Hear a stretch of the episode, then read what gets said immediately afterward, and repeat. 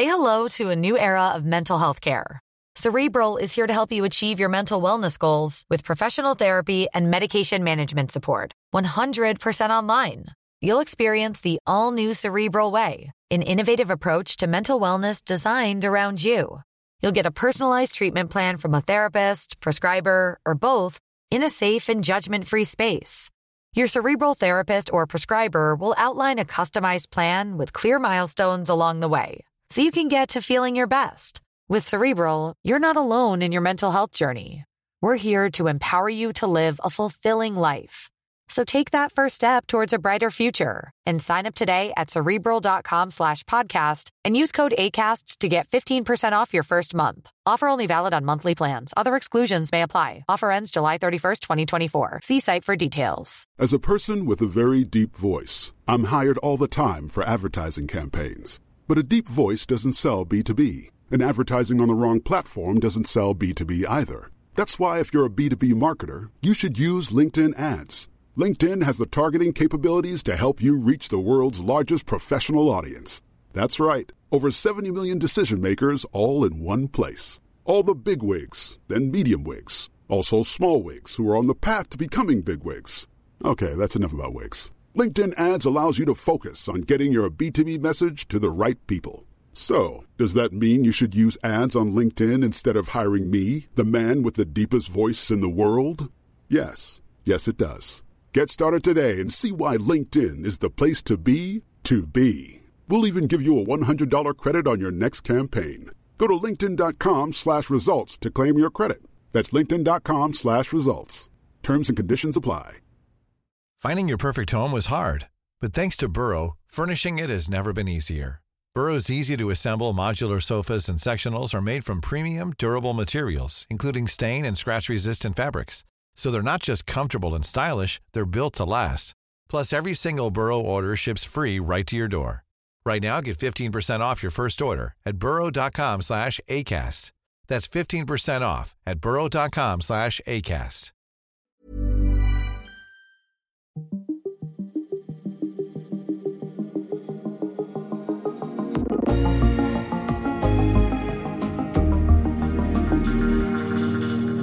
I dagene efter folketingsvalget laver Alternativets politiske leder ikke bare én, men hele to kovendinger.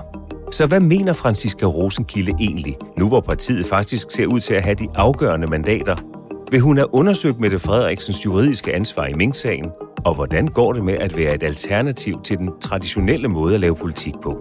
Rosenkilde er gæst i denne første udgave af Dato, T V tos nye nyhedspodcast. Tak fordi vi må komme ind i dit øre. Jeg hedder Thomas Buch-Andersen.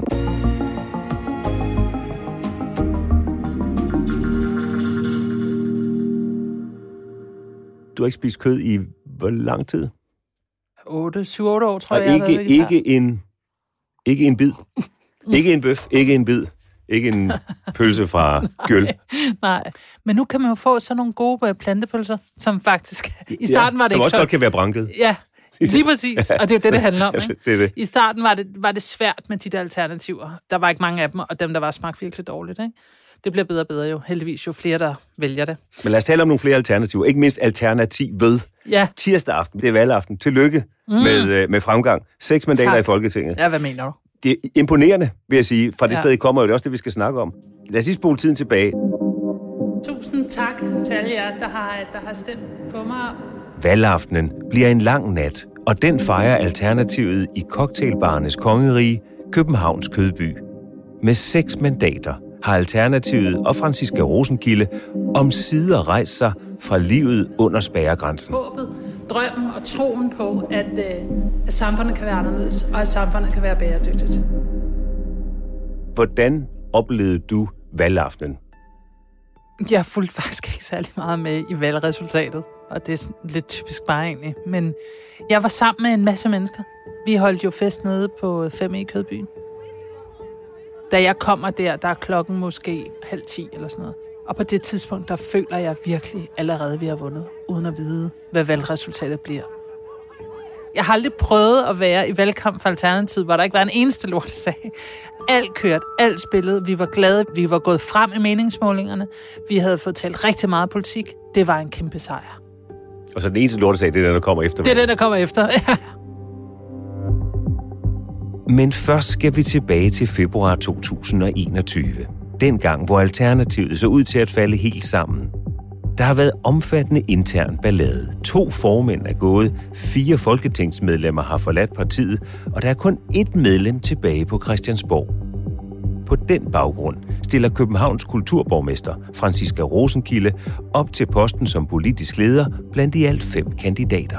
Franciska har opgået mere end halvtreds procent af stemmerne, og har gennemført valg som leder, politisk leder. Den største udfordring, den største opgave for, for Franciska Rosenkilde bliver jo helt åbenlyst at få partiet til at overleve.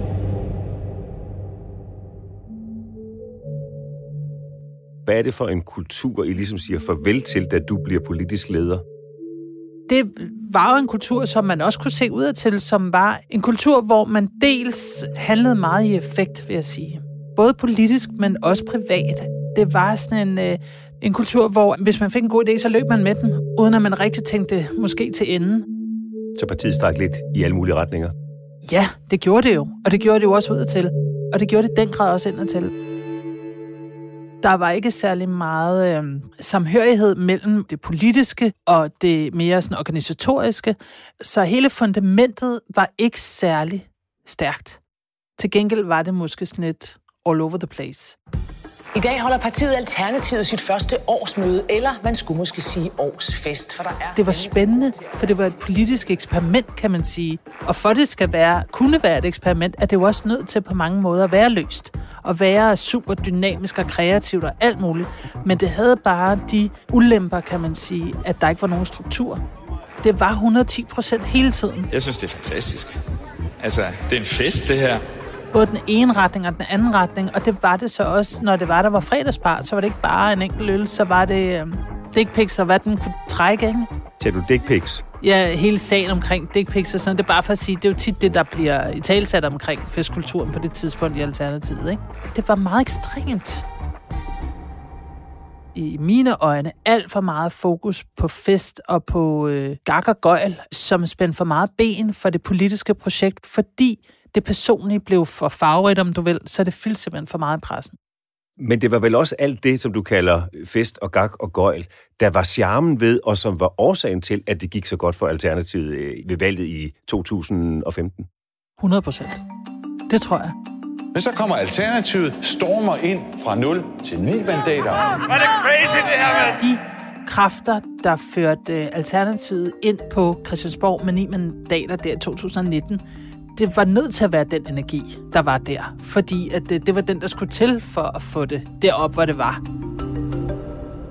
Hvordan var det at være i for dig? Jamen, jeg var ikke særlig meget en del af det. Jeg var ikke tæt på Christiansborg. Af samme årsag holdt jeg mig lidt fra det, og når der til landsmøderne blev øh, sunget og danset Love is in the air, så gik jeg i bar. Jeg blev ikke tiltrukket af det, vil jeg sige. For mig har det interessante altid været det politiske projekt. Det har ikke været omtalen, eller statusen, eller det at være de fede, eller hvad det nu måtte være, omtalen. Og derfor så, så tror jeg, at den seriøsitet, som jeg repræsenterer, er helt i centrum for dem, der er blevet. Og også synes, at det er mere interessant, at det er det politiske projekt, der er i fokus frem for mig som person. Gik du ind og sagde, stop nu med de der fredagsbarer og, og den festkultur? Nej, det forsvandt ligesom... Øh da den der hårde kerne fra Christiansborg ligesom forlod partiet. For de tog også en masse medarbejdere med, og de tog på den måde også meget af, af de mennesker, der drev den kultur med sig. Men nogen vil jo så sige, at i, de øjeblik, i det øjeblik, de forsvinder, mm. øh, og øh, festgak og, og, og løjer, som du kalder det, øh, forsvinder, at så forsvinder en del af det, som er Alternativets D N A eller nerve, også med partiet. Så forsvinder de, de crazy ting, som øh, stifterne ville have sagt. Ja, og det, det er der sikkert også noget rigtigt i, at der er noget af, af det gode i hele den her eksperimenterende, udfordrende tilgang, som er gået med der. Men så øh, vil jeg sige, at det er, det er nogle andre måder at eksperimentere med både demokrati og politik, der er nu. Fordi Alternativet er født ud af mange ting, men det er i hvert fald også født ud af en politikerlede og et ønske om at gøre en ny politisk kultur og have en anden måde at gøre det på. Og det er også en meget, meget sådan stærk D N A hos stort set alle medlemmer af partiet. Og jeg synes, noget af det, der var rigtig fedt fra starten af, og som stadig er, det er lige præcis den måde, vi laver politik på, som er de her politiske laboratorier. Men det er netop, at det er lavet med mennesker, med faglighed, med eksperter og videnskab. Fordi for mig er det ikke interessant at lave politik, hvis det ikke giver mening ude i den virkelige verden. Og hvad er politiske laboratorier? Jamen, det er, hvor at... Øh, man simpelthen inviterer folk. Hvis man nu forestiller sig, at man skal lave en sundhedspolitik, jamen så inviterer man folk, der arbejder med sundhed. Det kan være alt inden for den sektor. Og så også en masse mennesker, som bare synes, det her er spændende. Og så laver man simpelthen altså sådan helt øh, traditionelt en eller anden form for workshop, og så udvikler man politikken derfra. Gør andre partier ikke det? Det ved jeg ikke. Ikke i samme grad, som vi har gjort. Men jeg ved ikke, hvordan andre partier præcis laver politik, men jeg har en forestilling om, at de også inviterer eksperter, laver fokusgrupper osv., og undersøger, hvad der sker ude i samfundet, og hvad der er behov for, og på baggrund af det. Så er det en alternativ måde at lave politik på? Ja, det mener jeg. I min oplevelse også, at rigtig mange partier har også meget lobbyister og andre erhvervsklubber, hvad ved jeg, med til at definere en politik, som skaber nogle andre interesser, og der tror jeg for os, der er det vigtigste, at de giver mening for folket. En sag, der har optaget, om ikke folket, så i hvert fald mange danskere, det er Mink-sagen. I går besluttede vi derfor, at den danske minkbestand skal aflives. I kølvandet på Minkkommissionens kritiske rapport i juni, der kræver en række partier, at Folketinget skal bede advokater vurdere, om der er grundlag for en rigsretssag mod statsminister Mette Frederiksen. Franciska Rosenkilde, hun skriver på sin Facebook-profil, vi har brug for at komme til bunds i sagen, for vores allesammens retsfølelses skyld. Det vil Alternativet gå til valg på. Og så sent som to dage før valgdag, der skriver Alternativets eneste folketingsmedlem, Torsten Gejl, på Twitter, at Alternativet støtter en advokatvurdering i gennemsigtighedens navn, som han skriver. Og hør så lige her. Alternativet har allerede begået et løftebrud. Det er et valgløfte, der kan få afgørende betydning. For lægger man Alternativets seks mandater sammen med Blå Blok og Moderaternes, er der nu flertal for at få vurderet Mette Frederiksens juridiske ansvar. Partiet vil alligevel ikke være med til en advokatundersøgelse af statsministerens rolle i Mink-sagen. Med den nye udmelding er der altså ikke længere flertal for en undersøgelse. Dagen efter valget, der bliver du interviewet af en journalist fra Jyllandsposten, og du siger, at du ikke længere kræver en advokatundersøgelse af statsministerens rolle i Mink-sagen mm. og hendes juridiske ansvar. Hvorfor siger du det? Jeg tror, det jeg bliver øh, fanget af der, det er jo denne her mange ugers massiv valgkamp, træt og på alle mulige måder øh, overstået, kan man sige, sådan psykisk sat et punktum, og nu kiggen fremad, hvor det er, at jeg, da jeg bliver spurgt der, ikke, og det indrømmer jeg blankt, er fuldstændig klar på, øh, at det selvfølgelig er stadig noget, vi er optaget af. Og det kan godt være, at det virker mærkeligt, men jeg tror simpelthen, at jeg er så indstillet på her at kigge fremad, fordi vi pludselig som parti står et helt andet sted. Og det er en fejl, fordi det var jo Alternativets politik, og der er det jo så stadig, at vi ønsker en advokatvurdering. Den advokatvurdering, den skulle ligesom have været der der, da det var, at hun var statsminister, og Minkkommissionen kom med deres vurdering, og, og der skulle have været flertal for den der. Men hvad er det, der har ændret sig i din retsfølelse? Jamen, øh, jeg tror simpelthen ikke, jeg er nede og mærke min retsfølelse, da, da journalisten fra Jyllandsposten spørger mig, for at være helt ærlig. Jeg tror mere, jeg er lige der, øh, som sagt, overstået en lang og hård valgkamp. Har det sådan et mink og kommission og noget, lad os nu hellere kigge fremad. Og det, altså, jeg kan ikke, jeg ved ikke, hvor mange gange jeg siger det, jeg erkender fuldstændig, at det var, det var en fejl. Og det, jeg bliver mødt af, det er, at det helt klart ikke er partiets holdning, og det respekterer jeg fuldstændig, og så må jeg også pakke ud og sige, at jeg var for hurtig. Det er jeg med på, men, men du siger, at du kører et parløb med Torsten øh, Gejl. Men på sådan et spørgsmål, som handler om, hvorvidt statsministeren, Mette Frederiksen, i en sag, som har haft massiv medieomtale og betydet en hel del, og kommer til at betyde noget for dansk økonomi, osv., osv., hvorvidt det skal undersøges, om hun har et juridisk ansvar i det, der snakker du ikke med Torsten Gejl. Jeg har ham faktisk jo røret, da ham, journalisten, han øh, ligesom hiver fat i mig. Og så spørger han om det her, og så, øh, snakker jeg lige med Torsten, og, og det er sådan, hej, ved du hvad, vi er videre-agtigt. Så Torsten Gejl siger i telefonen til dig, han er enig med dig i, at der er ja, ikke nej, behov men, for en advokatvurdering. Det, det, øh, det lyder meget velovervejet, når du siger sådan, og det var det ikke. Altså, det hele går ret stærkt, og han er bare sådan, det lyder fint, det jeg siger. Og så efterfølgende, da vi snakker sammen, så, så, og han måske også lige når at få efterrationaliseret og tænkt, så er han med på, at det var noget forkert move at lave det der, fordi vi havde ikke opbakning i partiet. Da vi så mødes i den nye folketingsgruppe, så øhm, bliver det helt tydeligt for mig, at det er de virkelig uenige i. Og at partiets hold, altså holdning er en anden. Og der også er mange, der øh, er medlemmer selvfølgelig, der er meget funderet det her. Og også dem, der har stemt på os. Da I så mødes i, i folketingsgruppen, ja. jer seks medlemmer, at Torsten Gejl på din side der? Nej, men altså ret hurtigt, så, øh, så er det ret tydeligt, at jeg er gået mod partiets linje. Hvordan bliver det tydeligt for dig? Ja, fordi at... at, at øh, det er de alle sammen enige om. Og det er der flere medlemmer, der er enige om. Og jeg må bare sige, okay, det er simpelthen, øh, det var ikke velovervejet af mig, og det var en fejl. Tænker du så, at du er for en advokatvurdering af statsministerens øh, juridiske ansvar i Mink-sagen? Eller tænker du, okay, det er sådan, gruppen gerne vil have det? Jamen altså, øh, lidt både og, øh, vil jeg sige. Altså, der var klart et, et flertal i den gruppe. Jeg var sådan set den eneste, som jo havde lavet fejlen. Øh, så jeg... Øh, Jeg kunne godt se, at det var de enige i, og det, det, synes jeg, øh, det synes jeg også, at der skal være en advokatvurdering. Så skal jeg bare lige forstå, at du siger, at du, du egentlig er enig med gruppen. Ja. Men du skriver samtidig også, og har været ude at sige, at du personligt er videre. Ja. Så hvordan kan du både Men... være enig med gruppen i, at der skal være en advokatvurdering, og samtidig være personligt videre? Fordi det er partiets politik. Og der er det ikke så vigtigt, hvad jeg egentlig, om jeg er lidt til den ene eller den anden side, fordi at det er partiets politik. Men prøv lige at forklare det. Du siger, at du som politisk leder, det er ikke så afgørende, hvad, hvad, hvad du synes. Du repræsenterer bare partiets politik. Ja, altså, jeg kan jo ikke gå ud med min egen personlige mening, øh, uden at have opbakning til det partiet. Og, og når, når du så spørger til, jamen, hvad er din personlige mening? Jamen... Øh, der er det sådan, jamen, det er klart, at øh, hvis der er... Øh, opbakning til en advokatvurdering, jamen så, det, så bakker jeg op om det. Hvis man læser grundloven, paragraf seksoghalvtreds, så svarer man som medlem af Folketinget sådan set alene for sin egen personlige holdning. Man kan ikke være bundet af andet. Mm. Så hvis det kommer til en afstemning... Så stemmer jeg for. Selvom du faktisk ikke synes... Nej, nej, det, det er ikke, fordi jeg ikke synes det. Altså, det er... Det er... Nu er jeg forvirret. Jamen altså... Synes du, der skal være en advokatvurdering, eller ja. synes du ikke, der skal være en advokatvurdering? Jo, jeg synes, der skal være en advokatvurdering. Men du er også videre fra det. Det er ikke det sidste, jeg tænker på om aftenen, og det første, jeg tænker på om morgenen, nej. Det er det ikke. Så du synes det, fordi din gruppe synes det? Jamen, fordi det er partiets politik.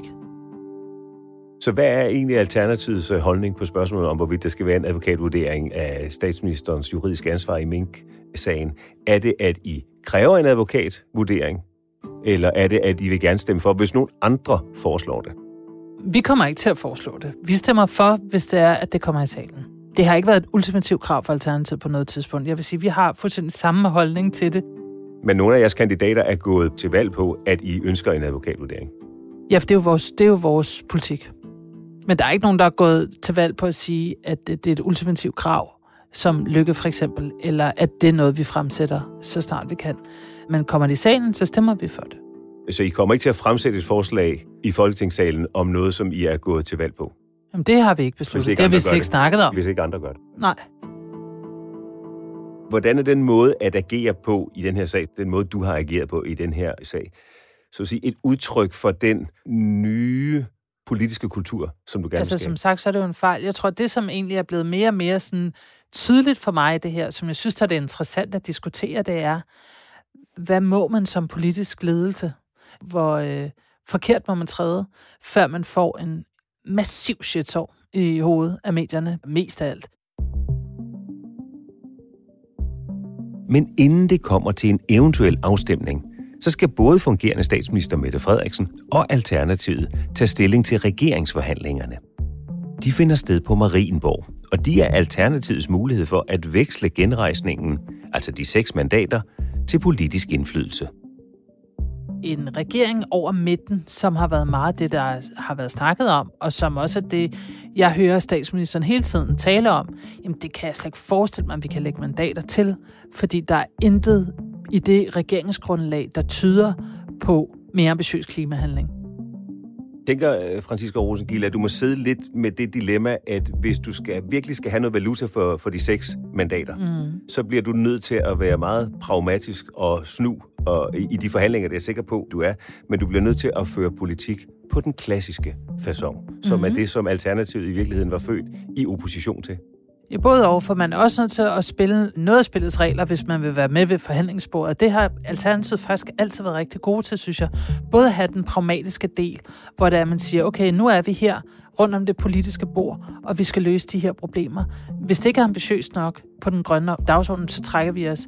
Så man er måske eksperimenterende og på alle mulige måder i dynamisk kreativt på politikudvikling og mange øh, andre måder, men når det handler om politik og forhandling, så er vi også i virkeligheden meget pragmatiske, fordi vi rent faktisk ønsker at løse nogle af de her kriser her. Og så kunne jeg godt tænke mig at vende tilbage til noget af det, som er jeres grund-D N A her. Hvordan er I et alternativ til det eksisterende politiske system? Jamen det synes jeg, vi er, fordi vi vil et opgør med business as usual. Vi vil et opgør med det systembevarende. Men hvordan viser det sig i måden, du og I, nu seks mandater på Christiansborg, fører politik på? Det er ved at indrømme, at man begår fejl, når man møder en journalist fra J P en morgen, hvor man ikke er helt skarp. Øhm, jamen det er det jo i og med, at man både er med på spillets regler, og samtidig også ikke viger fra sine politiske visioner og bevisninger. Og når det så er sagt, så er der jo også meget af den måde at lave politik på, som også er traditionelt. Altså Alternativet er ikke et alternativ ud i alle dele. Der er også en del af de politiske forhandlinger, hvor vi selvfølgelig øh, følger spillepladen. Men er alle andre politiske partier så ikke også bare politiske alternativer? Det synes jeg ikke, fordi mange af de andre partier, jeg møder, de ønsker dybest set status quo. Så hvad er I et alternativ til? Vi er et alternativ til det systembevarende, til business as usual, til at blive ved med at gøre mere det samme og lappe på nogle systemer, som ikke virker. Vi ønsker at lave de systemiske fejl og systemerne om, sådan så vi kan skabe nogle, øh, nogle systemer, der virker, frem for bare at lave lappeløsninger. Jeg tænker, en del af det svære i den her sag, det er vel egentlig, at på den ene side vil I gerne have Mette Frederiksen som statsminister, og på den anden side så ønsker I også en advokatvurdering af hans juridiske ansvar i Mink-sagen. Og de to ting måske kan hænger være i strid. Hænger det ikke sammen? Det er det, jeg vil spørge dig om. Er der et dilemma i det? Det synes jeg ikke. Og jeg ved ikke, altså jo, vi oplever, at det er de røde partier, der også er de mest klimaambitiøse. Men for mig at se, så repræsenterer Mette Frederiksen jo alt andet lige ikke et grønt og bæredygtigt samfund. Jeg ville da ønske, hun var mere grøn, end hun er. Men hvis jeg kigger til den anden side på skalaen, så bliver det kun endnu værre. Jeg synes ikke, det er modstridende, at man både peger på en statsminister og samtidig mener, at vedkommende selvfølgelig skal overholde loven, og hvis der er en begrundet mistanke, og så skal det undersøges. Franciska Rosenkilde, mange tak, fordi du var med her. Tillykke med de seks mandater. God fornøjelse i regeringsforhandlingerne. Jo, tak. Tak. Du har lyttet til Dato. Programmet er produceret af Emil Rasmus Laursen, Peter Hagelund og Rikke Romme. Lyddesign Ida Skjerk og Ida Skovsgaard. Redaktør Astrid Louise Jensen. Jeg hedder Thomas Buch-Andersen. På genhør.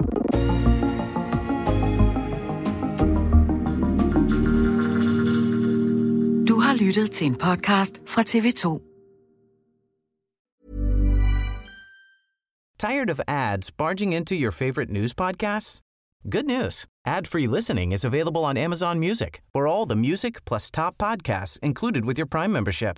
Stay up to date on everything newsworthy by downloading the Amazon Music app for free or go to amazon.com slash news ad free. That's amazon.com slash news ad free to catch up on the latest episodes without the ads.